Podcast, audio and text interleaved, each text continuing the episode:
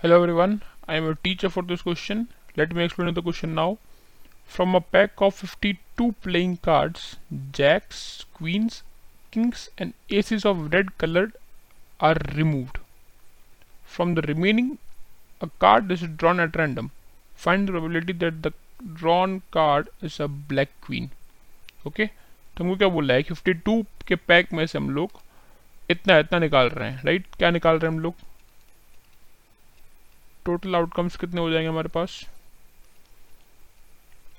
52 का पैक है उसमें से क्या निकाल रहे हैं? Jacks queens kings and aces of red colour तो दो जैक्स होंगे रेड कलर के, दो किंग होंगे, दो क्वीन होंगे और दो एसेस होंगे।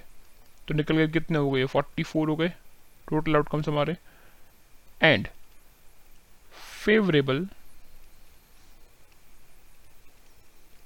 आउटकम्स कितने होंगे हमारे पास? क्या निकालना है? एक ब्लैक क्वीन तो ब्लैक क्वीन कितनी होंगी? दो होंगी। ओके और फॉर्मूला क्या होता है हमारे पास? प्रोबेबिलिटी ऑफ़ इवेंट ई क्या होता है? Favourable outcomes divide by total outcomes.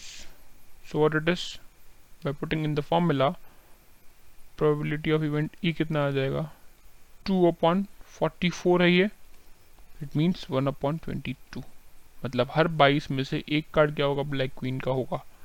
तो final answer is probability of E equal to one upon twenty two I hope you understood explanation thank you